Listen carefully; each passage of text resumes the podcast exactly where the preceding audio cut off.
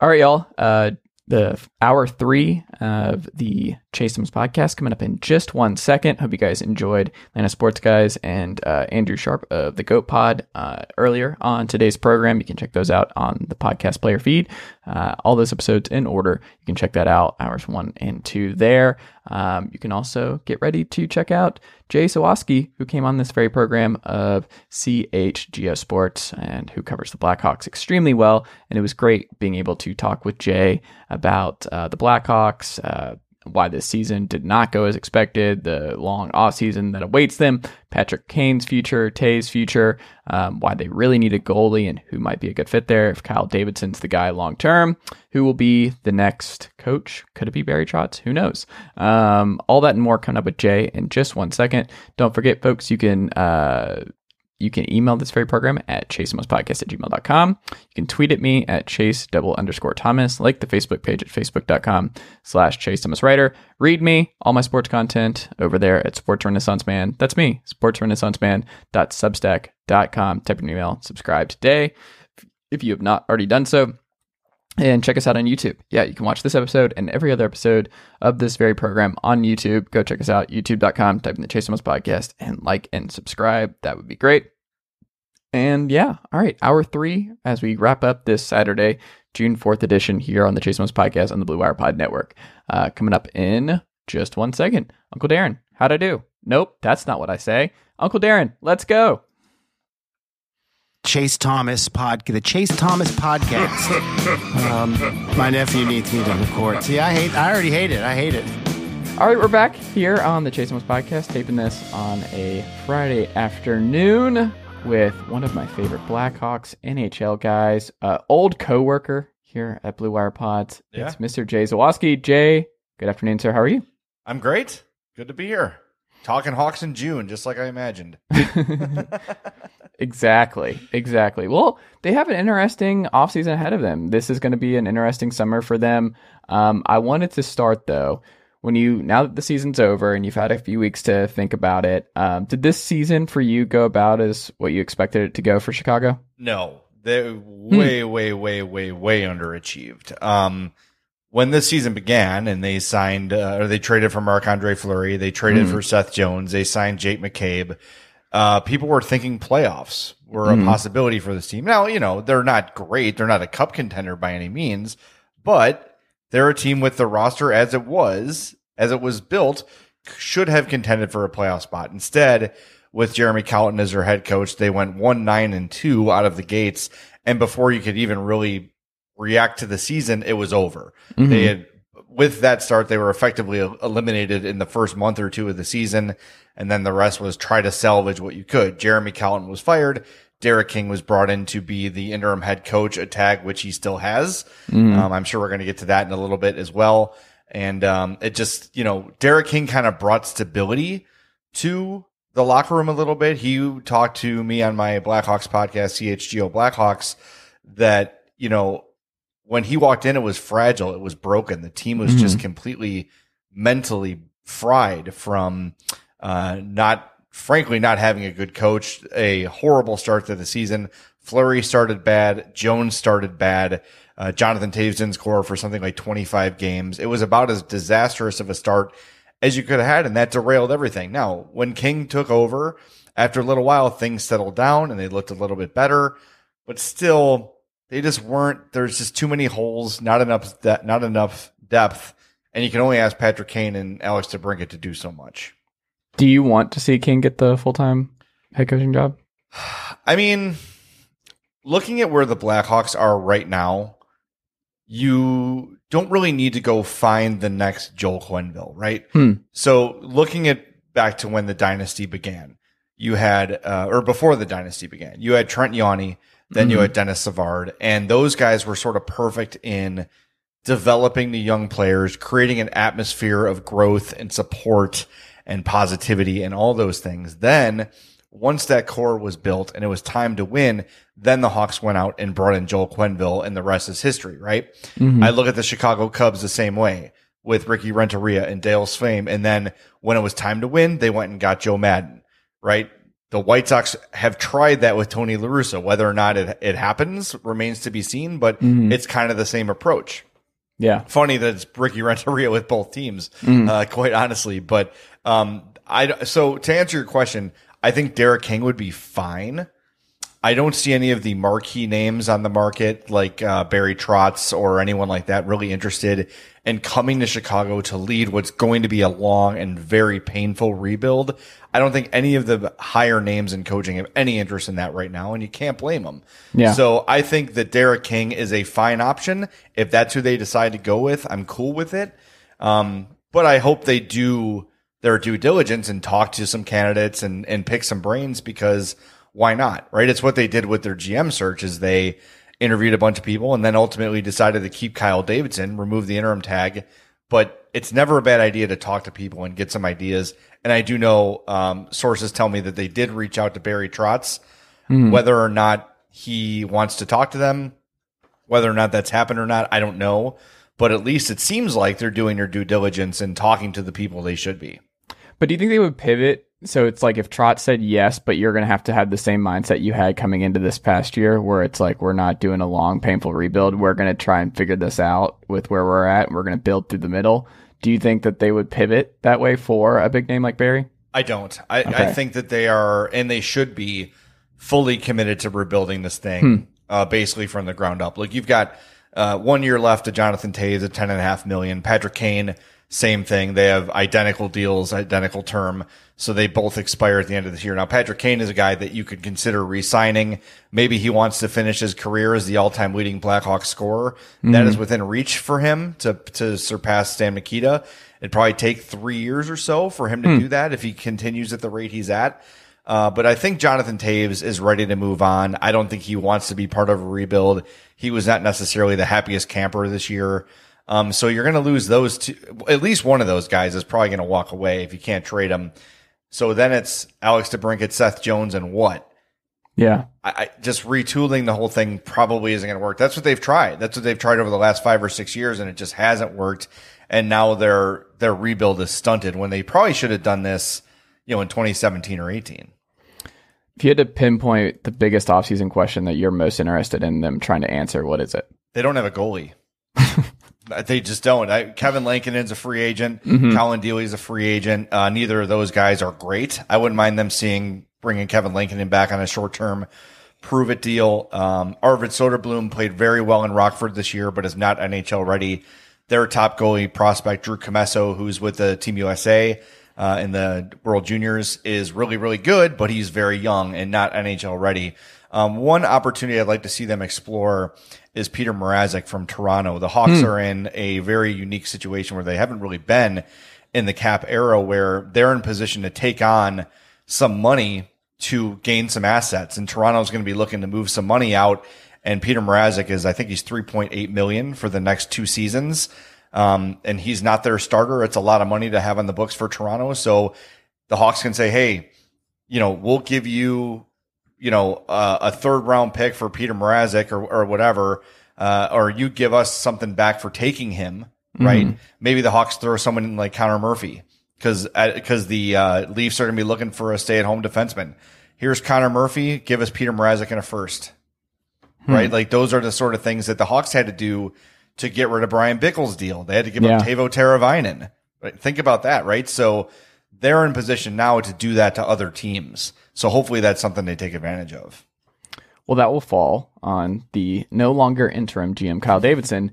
Based on what you've seen thus far, is he the right guy? Because this is something that I think a lot of folks miss. Uh, it doesn't matter which sport it is. It's just we see this over and over again where it's like, yeah, the long rebuild. Like I understand. Like sometimes you have to reset and you have to do that, but there is not a worse situation that you can find yourself in as a sports fan than the wrong guy leading that rebuild. Because Right. then if you don't have the right guy who tears it down, then that next guy has to redo the whole teardown. Then you're just in the muck for an extended, horrific period of time. So if you're going to do that teardown, you're going to do the long rebuild, you better be dang sure this is the guy who will get you out of that muck and that he will see you through to the end. So it's a lot of pressure on Davidson, who is an interim guy. Mm-hmm. As someone who knows this team inside and out, is he the guy that you would put your trust in to do the long, painful rebuild? Well, it's hard for me to give you a definitive answer on that now mm-hmm. because the interim tag was lifted in what March. Mm-hmm. Um, the deals he made have worked. Now they haven't been any sort of earth shattering. You know, he's he traded Alex Nylander for Sam Lafferty. That deal worked out. He traded Brandon Hagel to Tampa for two firsts, Taylor Raddysh and Boris Katchouk. So that's two NHL players and two first round picks. That's a good deal. Uh, got a second for Marc Andre Fleury that could have become a first if the uh, Wild had reached the conference final. Um, if the Oilers get to the Cup final, this is not his trade, but the uh, third round pick for Duncan Keith becomes a second. Um, I, I'm just I got to see how he drafts. I got to see how he handles free agency. But again, they're not looking to add a bunch of talent right now, right? What they mm-hmm. want to, uh, or you know, players. They're not going to go sign a bunch of veteran guys. Now you might see guys at the end of their career that fill out. Forsberg's not walking spots. through that door. I would love to if he did. That, I would take current day Peter Forsberg just because he's Okay. my favorite ever. Well, hold on. I don't want to lose him. I don't. Uh, Forsberg's staying here. I'm not. I'm not giving up Forsberg. Okay, you're talking about Filip Forsberg. Yes. I'm talking about the Forsberg. oh, you're talking about the Peter, Forsberg. okay. Peter Forsberg. Yeah, yeah, Okay. yeah. Um, which again, what is he? 44 or whatever. I'll, I'll take him. He is something like that. But um, you might see them sign a veteran guy towards the end of his career to fill out a roster spot on a one year deal. They did it a couple years ago with Chris Kunitz, who's now part of their uh, player development. Something like that could happen. He's But- 48, by the way. Okay, good. 48. I like. He wasn't even on my radar. Like My- 48. All time favorite non Blackhawk. Oh. Forsberg. Okay. He's just awesome. But um, it, it's so the draft is really where it's going to be, and his contract negotiations. And look, the, the the big question that no one really seems to know the answer to is what's the future for Alex DeBrincat? He mm-hmm. needs a contract too. Are they going to sign him a long term deal and have him be the face of the next era, like him and Seth Jones? Are mm-hmm. they going to be the next leadership, or are they going to say, "Look, we need a lot." And right now, we could trade Alex DeBrincat anywhere we want, maximize the return, get multiple first, maybe trade into the upper half of the first round this year or next, and moving him. I, there was some internet speculation, just nothing with anything sourced or anything, that the Devils might be willing to trade the number two overall pick this year for Alex DeBrincat. As a Hawks observer and a guy that roots for the team, I'm not making that trade because looking at this draft, I don't see um, aside from Shane Wright, any player becoming as good as Alex DeBrincat. He's 24, 25 years old with his prime well ahead of him. I think he should be the next long-term deal the Hawks sign. Him, him, him and Seth Jones should run together as the two veteran leaders of this team as they rebuild. Um, but if Kyle Davidson thinks that he can get several top prospects and several top picks for Alex DeBrincat, if you're truly in a full rebuild, that's you have to consider that, right? So that's going to be really interesting. How does Kyle Davidson manage the assets he has? That's what we need to find out. Well, it's interesting you haven't brought up Dylan Strome yet. Well, it's funny because that to me is a guy that you it, it seems like an easy resign, right? He's not going to be overly expensive, somewhere in the fours, right? You don't have a ton of center depth because it appears that Kirby Dach is a wing. He can't win a face off to save his life. We actually don't know how good of a player Kirby Dach even is at this point. Uh, if Jonathan Toews is unhappy, there's a chance he's moved this offseason. So your centers are Lukas Reichel, Mm-hmm. who's played eight, nine, ten NHL games, and we don't know if he's an NHL center at all. Um, if you don't have Strome and you don't have Toews, you don't really have anything. Mm. You know, it's it's Tyler Johnson who's a center wing. I it almost feels like an essential to bring Dylan Strome back, Hmm. especially if if they move Toews before the draft or something. Um, but it doesn't sound like the Hawks are very committed to making that happen. Um, Kyle Davidson's gone out of his way to say we want guys that are consistent, that compete, that play a north and south game most of the time. Dylan Strome checks none of those boxes. He's an offensive player. He can put up points. And uh, for the record, I like him and I want him back, but they've been very non-committal on Dylan Strome returning. Now, of course, they've got to negotiate, right? Yeah. They've got to, and so you don't want to be like, oh, yes, Dylan Strome is absolutely part of our plans going forward. Yeah. We want him here long term. That hurts you at the negotiating table. So again, these are the sort of things that we knew about Stan Bowman that we don't know about Kyle Davidson is how does he negotiate? How does he handle, um, comments in the media as it comes to players who are up against a contract or a contract negotiation? Um, there's just a lot of unanswered questions and, and that's just another one of them. If you had to guess, what do you think? Do you think Strome's back or no? I don't think he's back. Okay. I, it just doesn't, just reading the tea leaves, it just doesn't feel like they want him back. Maybe they Hmm. trade his rights at the draft. Uh, maybe they can package his rights for something. He is a restricted free agent. Mhm. Um, but it just doesn't feel like they want him back, which is to me, and this was so far my one knock on Davidson was why didn't you get an asset for Calvin de Haan at the deadline? Hmm. He's walking away. You're not going to bring him back. You couldn't get a, a fifth round pick for him. Mhm. If you can get anything for him, you move him. Uh, and now if they're going to let, just let Dylan Strome walk for nothing, that feels like a miss to me too. And I, I think Dylan Strome wants to be here. He's got great chemistry with Kane and DeBrincat. That line when they were together was excellent. Mhm. Kane wants him back and, and that should mean something too. Um, I, it just doesn't feel like as of right now that he's in their future plans. So what does that mean for Kane though if Toews and um uh Strome leave? Like is that just like he's gonna be like, All right, I want out now too. Like Well, I yeah. Yeah. So the question is for Patrick Kane, what's more important to you? Do you want Hmm. a chance to win another Stanley Cup or do you want to be the all-time Blackhawks leading scorer? Because those are kind of the two options. And part of me feels like the Hawks might want those two to move on. Hmm. Okay. Like I, I think it makes things easier.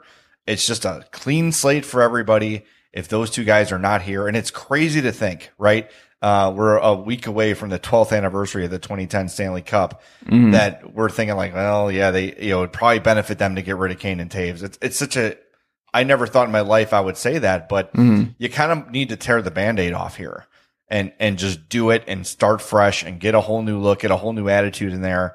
Um, and by if they do trade DeBrincat and they do not re- bring back Dylan Strome, that's not going to sit well with Patrick Kane. Not that he's Mhm. going to be pissed off or pout or not play well or whatever, but it's gonna if if they're if he's thinking about moving on, I think that would probably encourage that move for him. Um, but Hmm. again, the opportunity is truly there for him to pass Stan Mikita. And Hmm. that's something that as a Hawks fan my whole life, I never ever thought anyone would break those records. That is the icon. That is Mr. Blackhawk, right? Uh, and for Patrick Kane to be within striking distance of that is huge. And, you know, he's won three cups. He's won a Conn Smythe. He's, you know, he's accomplished everything a player can accomplish. He's a first ballot Hall of Famer. He's going to have a statue outside the United Center. He's going to have his number in the rafters. So, Patrick, what is it that you want now? Do you want another chance to win or do you want to finish up your career here and be the all time greatest Blackhawk unquestioned and, and call it a day from there? So, and I think with that achievement also becomes, also comes the best American born player ever, which I think is, is certainly in the conversation for Patrick Kane as well. It's kind of sad when you see situations like that because Crosby it did not go like this at all in Pittsburgh, where they've been able to walk that line and keep this contention window. Yep. They're just they're like but that's cap management, Chase. That, Yeah. I mean, that's you know, Stan Bowman gives Toews and Kane ten and a half million and a no movement clause, then rewards Brent Seabrook for past performance with mm-hmm. an absurd deal that was horrible the day it was signed. And that- Like we all, everybody loves Brent Seabrook. There's mm-hmm. chunks of Brent Seabrook on the United Center ice to this day, right? That guy gave everything he ever had to this organization. But you don't re-sign that guy to an eight-year deal when his decline is three years underway. It's it's mm-hmm. absurd. What the Penguins did is they paid Crosby slightly under market. They paid hmm. Malkin slightly under market, Letang. And when you have those, you pay those guys two million bucks under their value to stay in Pittsburgh and be happy. That's six million extra dollars you have. And mm-hmm. that's another all-star player or two that you can bring in to supplement the depth. Look, as we look at these teams that are in the Stanley Cup playoffs right now and hmm. the teams that made it anyway, it's depth. Colorado can roll four lines. You know, Tampa has done it two years in a row, may, maybe mm-hmm. three this year. And you look at those Blackhawks dynasty teams. Yeah, they had Toews and Kane and Hossa and Keith and Seabrook, but they had Hjalmarsson and Sharp and Oduya and Brian Campbell. And it goes on and on and on. And they're able to roll four lines because they were that deep and they had drafted and developed that well. The Penguins did that at first, built those dynasties and then to maintain their success, created more manageable contracts for them, for the organization, and were able to keep the team competitive longer. It, mm-hmm. it, feels a lot to me like Stan Bowman spent a lot of his time negotiating against himself. If he said to Kane and Toews, look, I want to give you each, you know, you're probably worth 10 and a half million on the open market. Let's call it nine. You're going to be Blackhawks for life. This will allow us to bring in more players to help you and keep us competitive longer and keep you happier longer on the ice. I think that's a pretty easy sell to those guys knowing that, like I said, they're going to have their numbers in the rafters, they're going to have statues, they're going to be Blackhawks ambassadors on the payroll until the days they die. For two million bucks a year, I think both those guys would have said, "Hell yeah, sign me up." And the Hawks would be in a way better look if if if just that happened. Mm-hmm. Teuvo Teravainen is still a Blackhawk. Hmm. I, I mean, really, that it's yeah. or or Artemi Panarin or whoever, whichever cap casualty you want to single out if the cap had been managed better by Stan mm-hmm. Bowman, the Hawks would not be in the position they're in right now. And then he went this summer, last summer rather, traded for Seth Jones, gave him a huge deal with huge money. And I like Seth Jones, but he's overpaid by a million bucks and they gave up an extra first round pick too much to get him. It's it's asset mismanagement. And the best thing to happen to the Blackhawks organization is Stan Bowman's resignation. And it sucks that it came on the heels of a sexual assault cover up, which is inexcusable and horrible. But at least it got Stan Bowman out of there because mm-hmm. it had to happen years ago. He was, he lost his damn mind with that Seabrook contract and it's been downhill since then. If you had to guess how it ends with Patrick Kane, what do you think? I think he stays. I think okay. he wants to be here. I think he'll sign a uh, you know two or three year contract extension mm. um, at a you know at less money uh, to to stay here, and uh, I hope that's what he does, and uh, and and breaks the record. I, I, truly think he wants to be here. Um, yeah, Toews, I don't have that feeling. You know, I, but I also Kane, just we don't know because like Kane hasn't gone through that multiple years of just horrific hockey where he's playing with well, some. He, you yeah. you could argue that Patrick Kane is the is playing the best hockey he's ever played now. Yeah. Which is like it's crazy. Like mm-hmm. he was great during the dynasty, but he So you feel almost guilty about wasting that uh, at the end here. Well, as a Blackhawks fan, right? A little bit. Yeah, a little bit, but I mean again, they've accomplished so much and Patrick Kane is a real smart hockey mind. He hmm. knows the game. He, yeah, I think he's got GM or front office in his future someday. And uh, I think he knows the reality of the situation here. And look, that Stan Bowman tried to do the plug and play sort of thing, like, oh, let's bring in some veterans and see what we can do. Let's pat some holes that way, and it just has not worked. So that opportunity has been attempted, but when you fire Joel Quenneville and bring in Jeremy Colliton, and you've got players in the locker room looking at Colliton like, who is this guy? Like, what, what is he going to teach us? Mm-hmm. He's younger than us. We're better than him there's nothing this guy can teach us about hockey, and, and maybe he could, but he's they weren't going to listen to it. Mm-hmm. These strong like Seabrook and Keith and Toews are going to listen to Jeremy Colliton. No, that's another huge miss. And maybe Colliton will be a, a, good coach somewhere else, but it was the wrong fit at the wrong time in Chicago, and uh, and it set hmm. the organization back big time. There you go, uh, Jay. What can the good folks check out from you this week? Uh, the CHGO Blackhawks podcast is five days a week.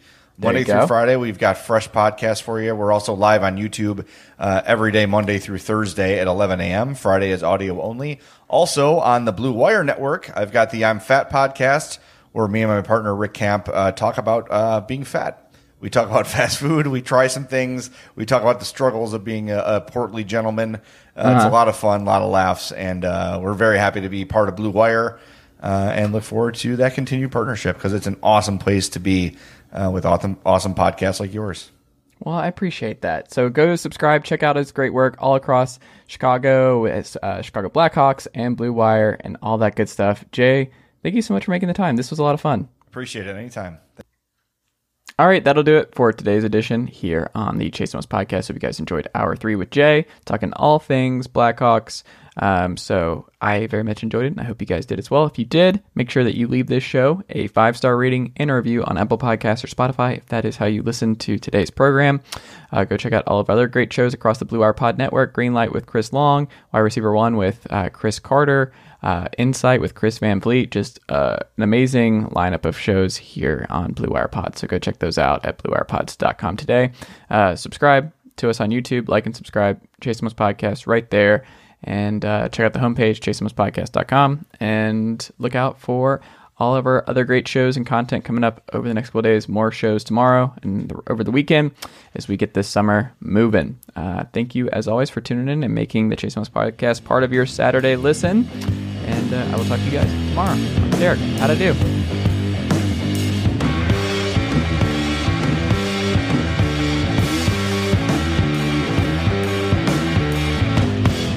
Nicely done, nephew. Chase Thomas Podcast. Hell yeah.